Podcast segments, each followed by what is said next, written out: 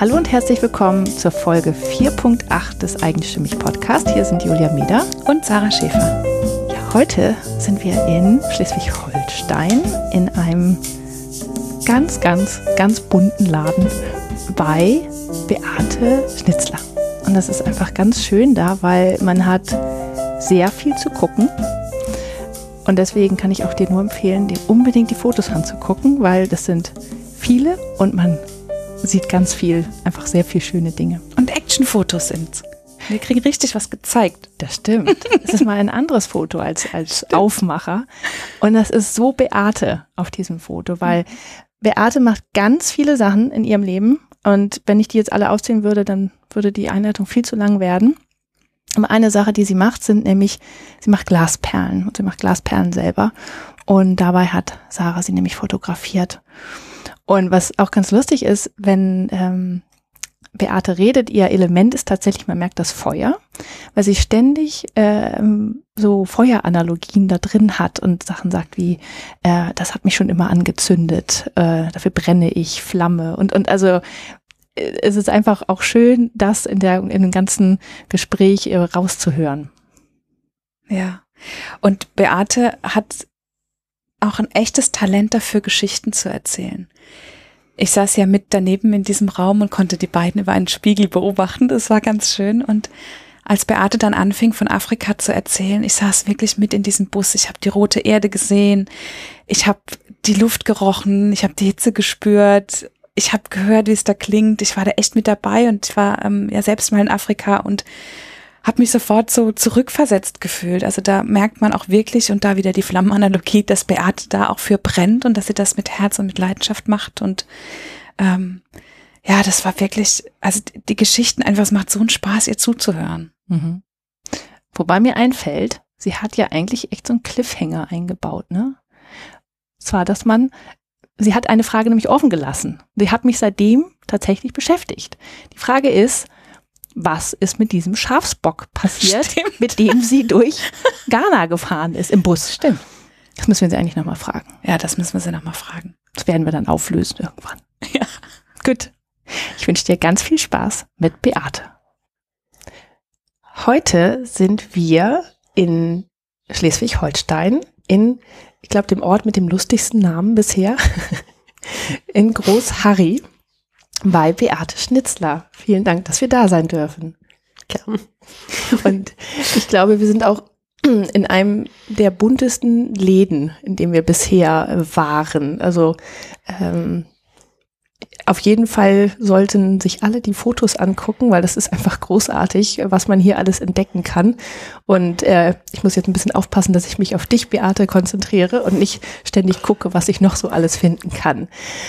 Denn ähm, so vielfältig wie dein Laden ist, glaube ich, auch all das, was du tust. Und mhm. ich glaube, du erzählst am besten mal selber, was du alles machst in deinem bunten Leben. Ja, ich habe eine Glasperlenwerkstatt, wo ich selber Glasperlen anfertig und den Schmuck daraus auch nach meinen eigenen Entwürfen. Das sind eigentlich alles Einzelstücke. Und habe daneben noch äh, westafrikanisches Kunsthandwerk, also auch in meinem Laden. Dann bin ich Dozentin an der Musikschule in Neumünster. Hm, Leit zwei Chöre, mache von Zeit zu Zeit Konzerte. Ähm, ich arbeite in einem Heim für äh, traumatisierte Kinder und Jugendliche 20 Stunden pro Woche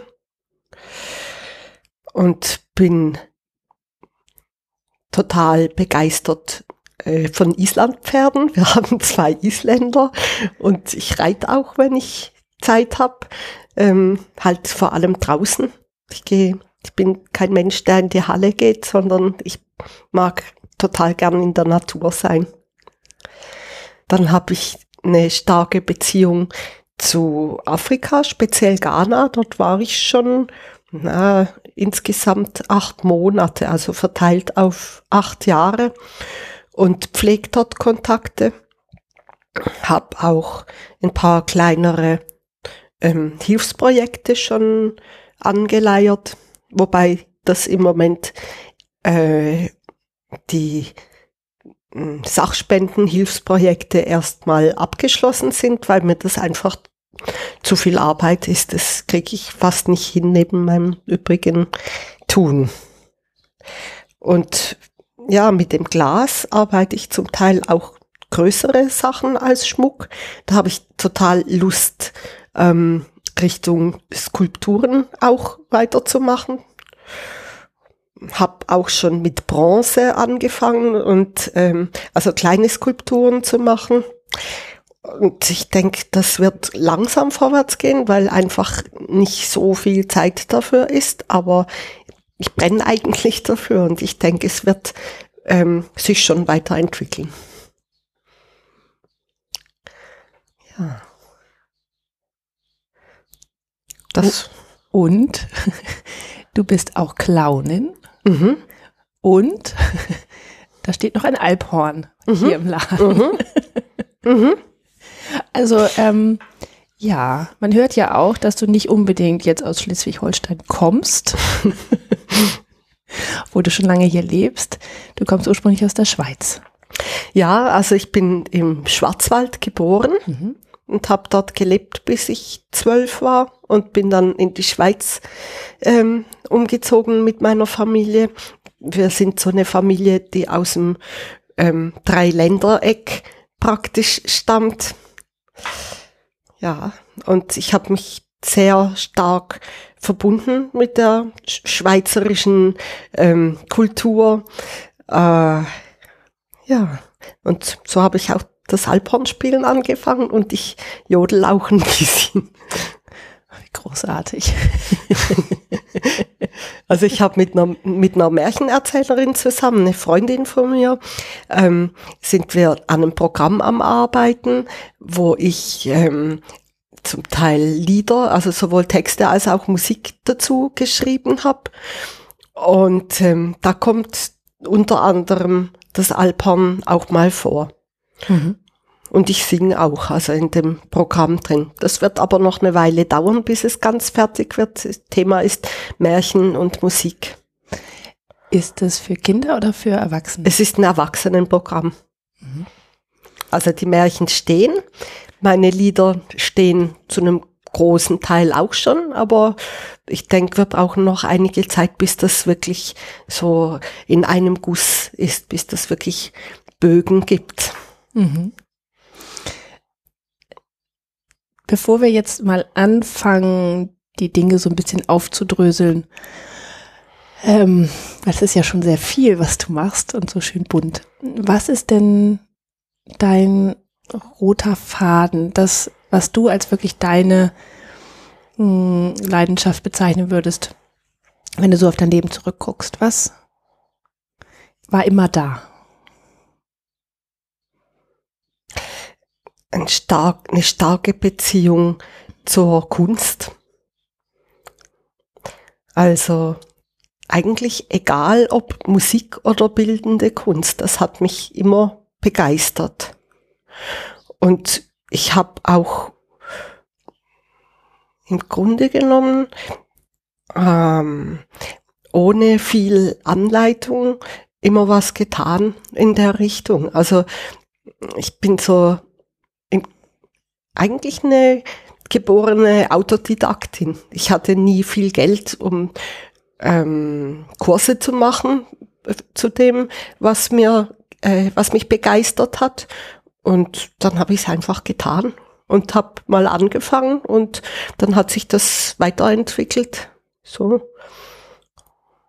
Und ich glaube, das ist etwas ganz Typisches für mich. Mhm.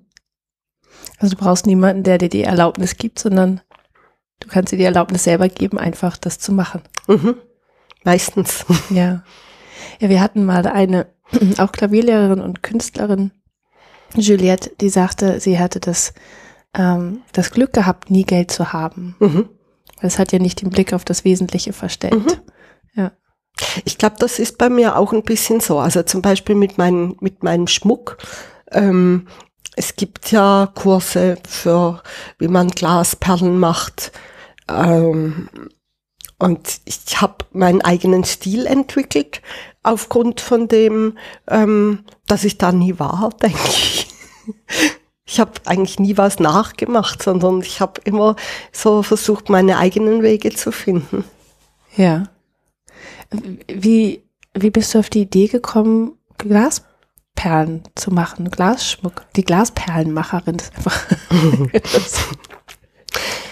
ähm, ich habe das bei in irgendeinem Prospekt gelesen, dass in Hamburg ein Nachmittagsseminar zur, äh, zur Herstellung frühmittelalterlicher Glasperlen, ähm, dass das am glaube ich, am Archäologischen Institut oder so ähm, an einem Sonntag stattfinden würde.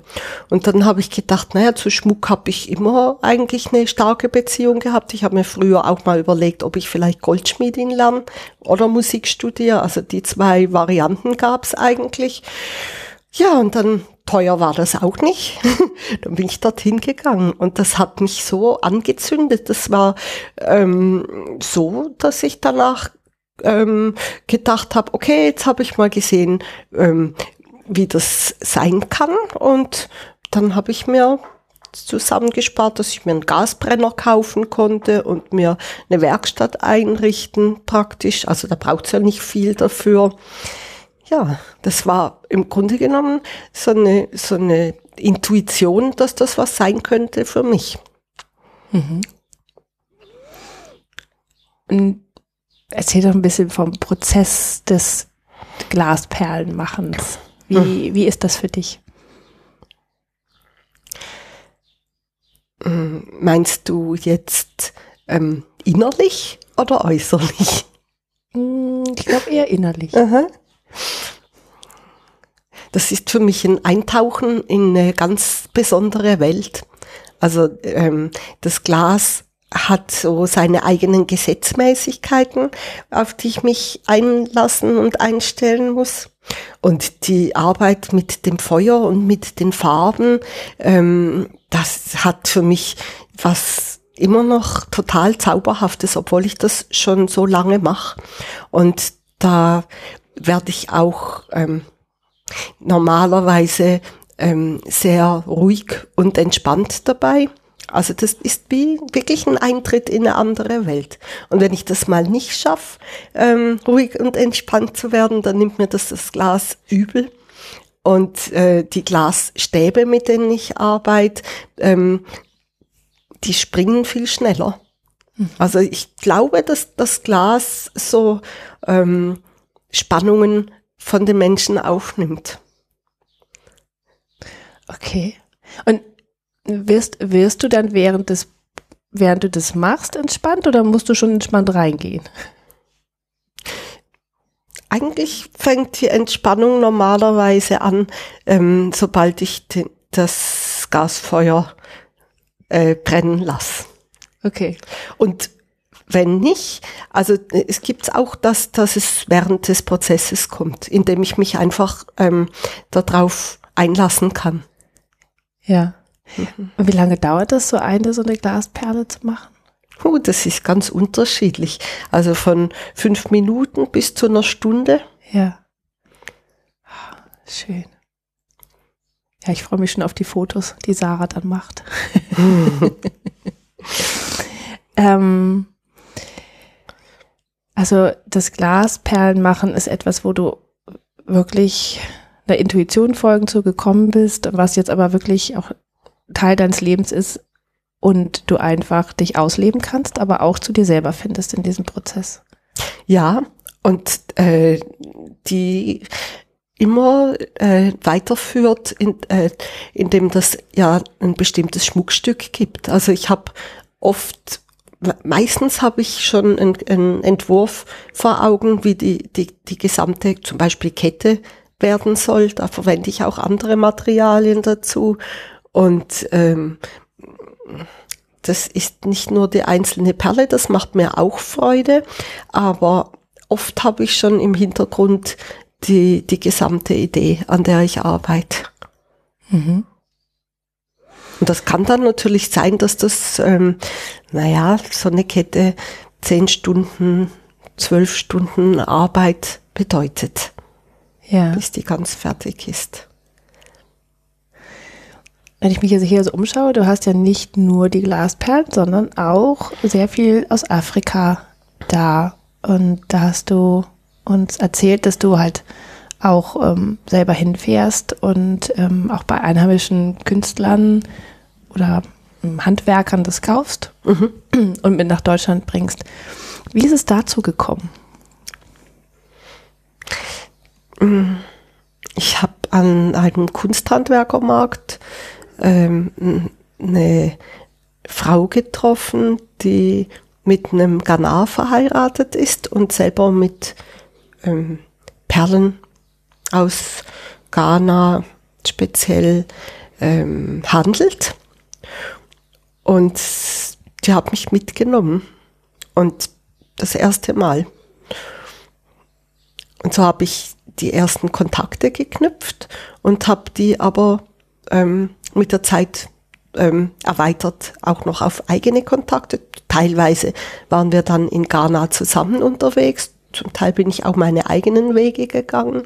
Aber das war auch so eine, eine Verbundenheit, die mit diesem Land und den dort lebenden Menschen entstanden ist, wo ich das Gefühl hatte, das ist etwas, ähm, wo ich auch, also was mir ganz ähm, warm ums Herz werden lässt.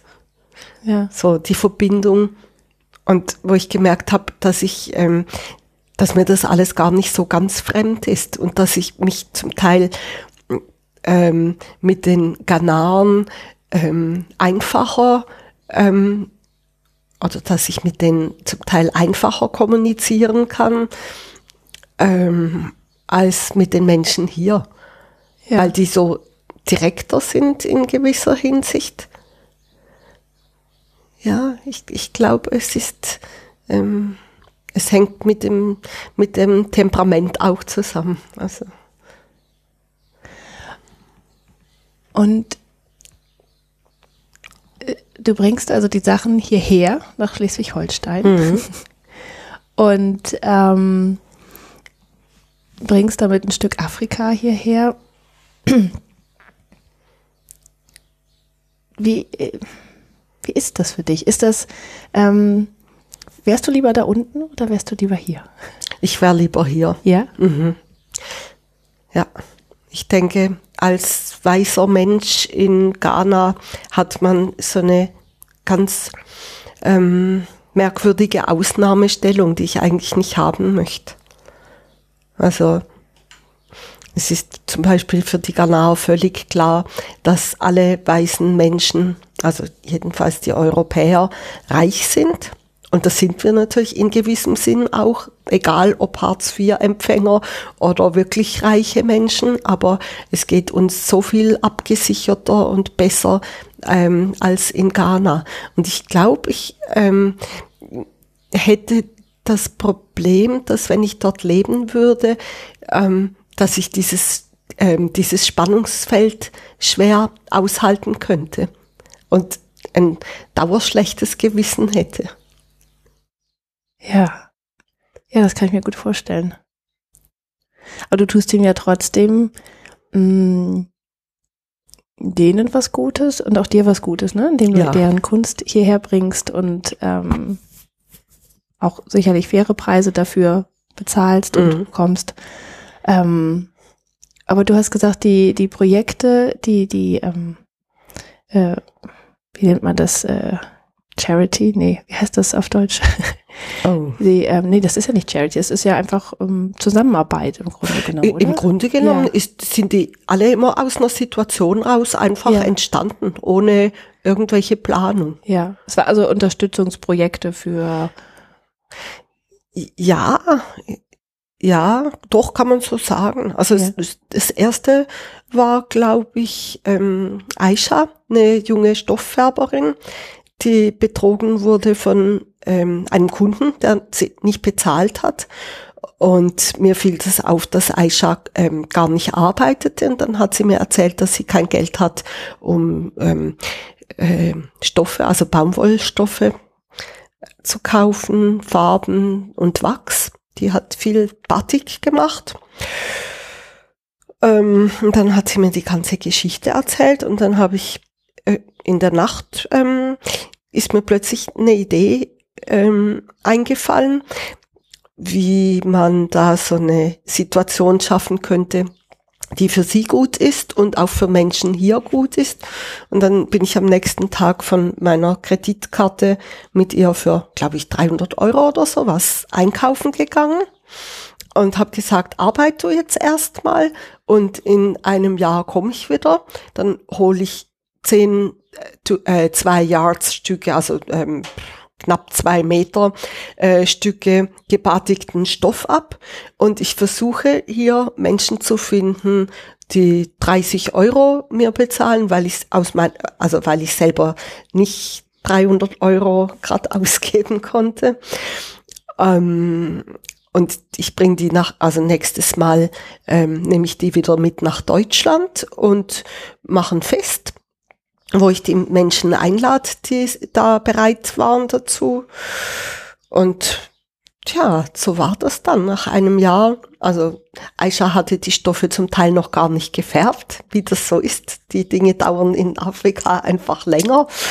Habe ich zum Teil mit ihr mitgearbeitet, habe, äh, als ich nach Hause kam, äh, afrikanisch gekocht und die zehn Leute ähm, eingeladen, die durften sich die Stoffe aussuchen und ich habe noch eine kleine Fotoreportage gemacht und ja, schlussendlich waren wir alle glücklich dabei.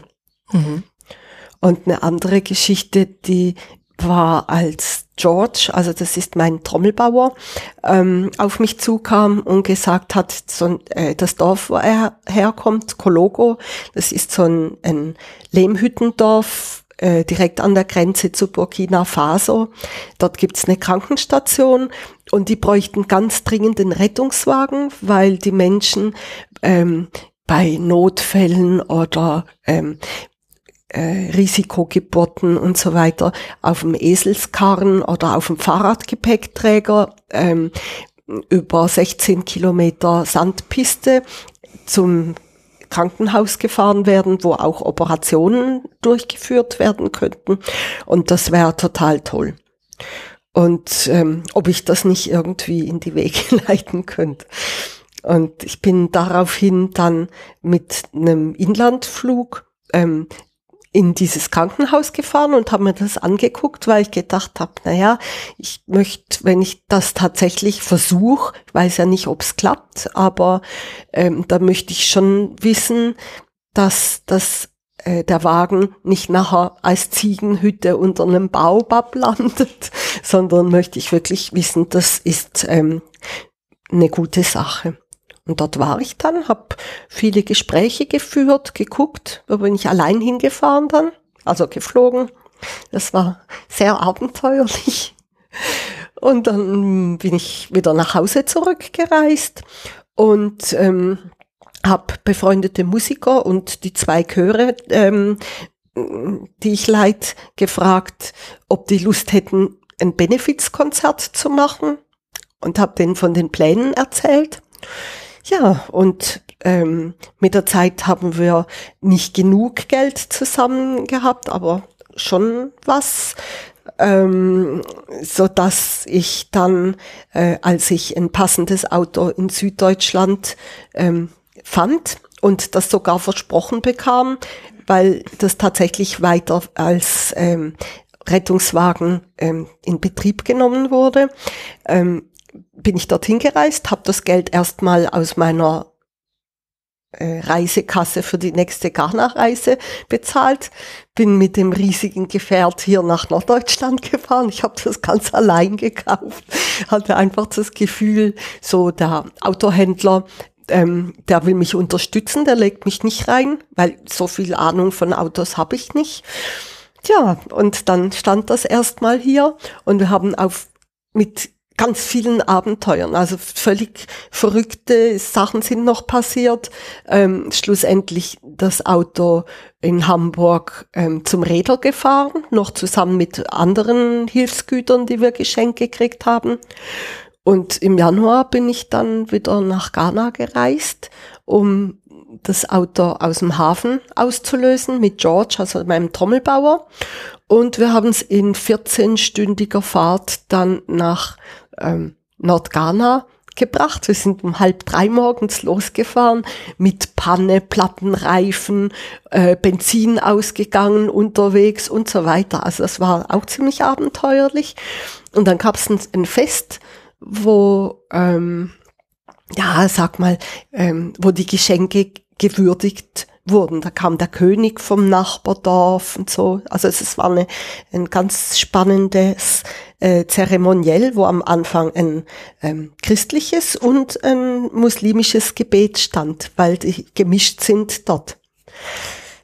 Ja, und im Lauf davon habe ich ein Gewand bekommen, bin zur, habe einen neuen Namen gekriegt, der so heißt die Frau mit dem ähm, äh, Horn, Kuhhorn voll Medizin hab einen Schafbock geschenkt gekriegt, einen Jungen, an einer geflochtenen Schnur, den ich dann im Überlandbus nach Accra mitnehmen musste. Also es war, ich habe dort echt schon ganz unglaubliche Sachen erlebt.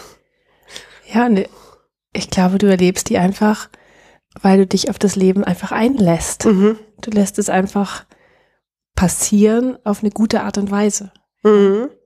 Du lässt einfach zu, dass es sich entwickelt. Ja, das stimmt. Mhm. Weil ich, ich bin so, dass ich eigentlich denke, ähm, Wahrscheinlichkeitsrechnung ist was völlig Uninteressantes. ähm, wenn ich die Augen offen halte, dann sehe ich, was als nächstes dran ist und dann tue ich das. Und da frage ich dann gar nicht so lang nach. Ja. Wenn du sagst, was ich sehe, was als nächstes dran ist, ähm, du bist gestern Abend erst von einer Ausbildung zurückgekommen, die du jetzt machst. Mhm. Ähm, das hat wieder mit einer anderen Leidenschaft und einem anderen Thema zu tun, mit der Musik. Ähm, war das auch etwas, was du gesehen hast, dass das jetzt mhm. sein muss? Ja. Erzähl ja. doch mal davon, was du da machst. Ich studiere Musiktherapie in an der Akademie in Thüringen. Und ich habe auch vor, mh, mm, ich bin bald 60, wenn ich fertig bin mit dem Studium. Und ich habe aber vor, ähm, in meiner noch älteren Zeit dann äh, als Musiktherapeutin zu arbeiten. Und es ist so, dass ähm, ich gemerkt habe, das erste Drittel von meinem Berufsleben, da äh, habe ich viele Auftritte gemacht, da war eigentlich meine Konzentration auf der Bühne mehr oder weniger. Dann bin ich nach Norddeutschland ausgewandert mit meinen Kindern und habe hier ähm, ein Jahr Waldorflehrer-Seminar gemacht, auch weil ich das Gefühl hatte, das ist jetzt dran. Ich will für meine Kinder ähm, ein bisschen finanzielle Stabilität haben. Und ähm, das habe ich dann ja aufgehört, weil ich mich selbstständig gemacht habe und weil es mir nicht mehr gut ging damit. Und jetzt habe ich das Gefühl, jetzt kommt das dritte Drittel und das ist Musik als Therapie. Also es fühlt sich für mich total stimmig an andere Menschen mit Musik heilen. Ja, das passt zu dir. Mhm. Das heißt, du wirst dann, wie wird das dann aussehen und wie wirst du dann arbeiten? Das weiß ich im Moment noch nicht. Das hängt ja auch davon ab, ähm, was es für Möglichkeiten dann gibt. Also ich kann mir gut vorstellen, in einer Klinik zu arbeiten. Ähm, ich kann mir aber auch vorstellen, ähm, mit anderen Menschen zusammen äh, praktisch, weiß ich nicht, im Rahmen eines Therapeutikum oder sowas zu arbeiten und wo man sich äh, miteinander bespricht und guckt, was für eine Therapie ist für wen gut. So, also es ist ja leider so, dass in Deutschland die Krankenkasse an Musiktherapie nichts bezahlt und von dem her ich denke, es wird sich zeigen. Ich kann mir auch vorstellen, dass ich vielleicht als als Therapeutin ähm, in dem Heim, wo ich jetzt arbeite, äh, mehr mache. Da arbeite ich ja jetzt schon ganz viel musikalisch mit den Kindern und Jugendlichen. Ich denke, es wird sich entwickeln. Ich glaube auf jeden Fall, dass es absolut richtig ist. Ich habe noch keine Minute dran gezweifelt. Es wird wahrscheinlich wieder, wenn du fertig bist, wirst du einfach sehen, was dann Genau. passieren muss. Genau. Ja. So war das bis jetzt immer in- in meinem Leben. Ja. Deswegen für mich, äh, also es erübrigt sich fast die Frage so ein bisschen nach deiner Vision, wo es hingeht, weil das ist einfach im Grunde genommen ist ja das, was passieren wird, oder? Ja. Ich denke, Schritt für Schritt und ähm, nach jedem Schritt wieder gucken, wo der nächste Schritt weitergeht. Mhm. Und dann werde ich es wissen, wenn es dran ist. Ja. So, also die Überzeugung habe ich. Ja, man bleibt damit ja auch ganz doll im Moment. Ja, ja.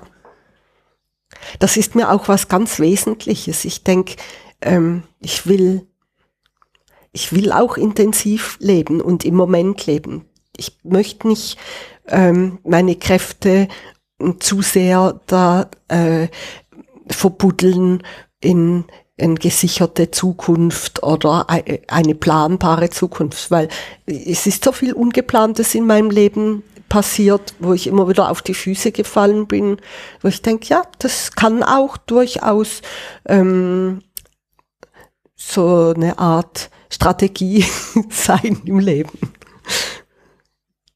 Ja, auch das Vertrauen zu haben, dass, dass es schon richtig sein wird. Mhm. Ja. Mm, Was möchtest du denn oder was würdest du Frauen oder generell Menschen mitgeben, die ihren Platz im Leben noch nicht gefunden haben? Mhm. Also einen Gedanken, ähm, das ist der, dass die Wahrscheinlichkeits ähm, Theorie oder Berechnung ähm, Quatsch ist in meinen Augen. Und ähm, dass sobald ähm, man sich festlegt, ähm, in einem Gefühl drin, das kommt sicher so und das kommt nicht gut raus, also vor allem wenn es um negative Dinge geht, ähm, dass dann ähm, das mit viel, viel größerer äh, Möglichkeit ähm, auch negativ eintri äh, eintrifft. Also nach diesem Self-Fulfilling Prophecy äh, Spruch, den es ja gibt. Einfach dran glauben, ähm, dass auch wenn die Wahrscheinlichkeit nicht gut aussieht, ähm, dass ich nur sehen werde, was es an positiven Möglichkeiten gibt, wenn ich mir die auch ähm, immer wieder vor Augen oder wenn ich mir immer wieder vor Augen äh, führe, dass es die gibt, dass ich sie vielleicht im Moment überhaupt nicht sehen kann, aber ähm, nur wenn ich damit rechne, dass es sie gibt, ähm, können sie überhaupt gesehen werden von mir. Mhm. Und um nicht zu planen oder nicht um halt tatsächlich im Moment zu sein, was kann, was können Menschen tun, um mehr im Moment zu sein? Hast du da irgendwie einen Tipp? Wie machst du das? Ich mache das so, ähm, dass ich viel draußen bin in der Natur und einfach in der in der Wahrnehmung dessen, was da um mich geschieht.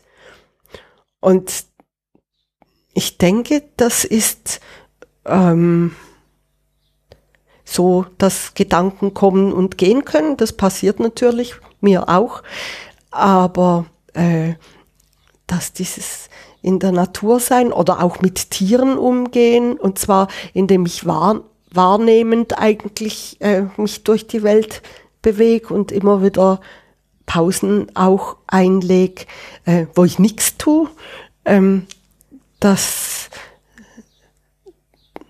dass ich durch das mehr zulassen kann, das was geschieht. Und ich glaube, das äh, würde ich so weiterempfehlen. Nicht die Zeit füllen mit irgendwelchem Kram.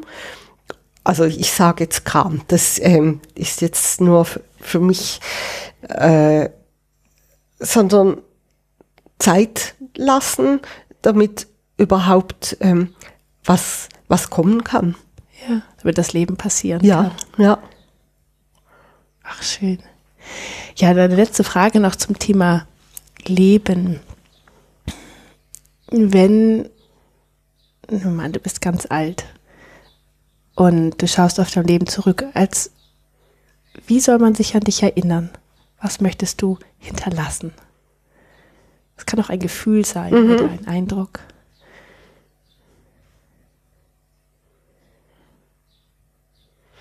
Hm.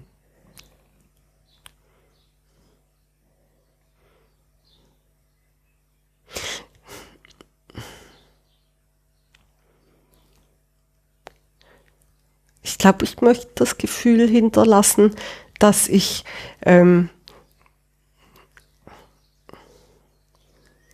dass ich mit ganz viel Positivität immer wieder weitergegangen bin.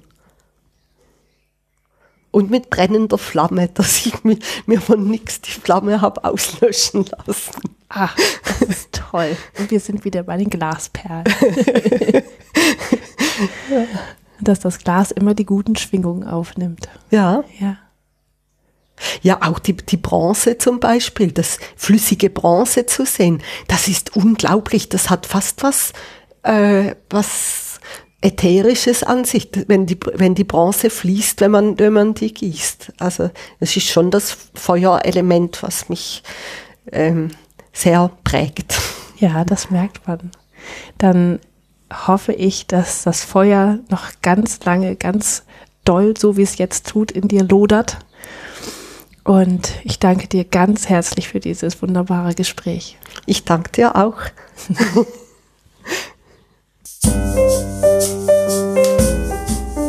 Das war der Eigenstimmig-Podcast von Julia Meder und Sarah Schäfer. Ich danke dir ganz herzlich fürs Zuhören. Und da wir nach jeder Staffel eine Folge machen, in der wir all deine Fragen beantworten, kannst du uns gern deine Frage an hallo.eigenstimmig.de schicken.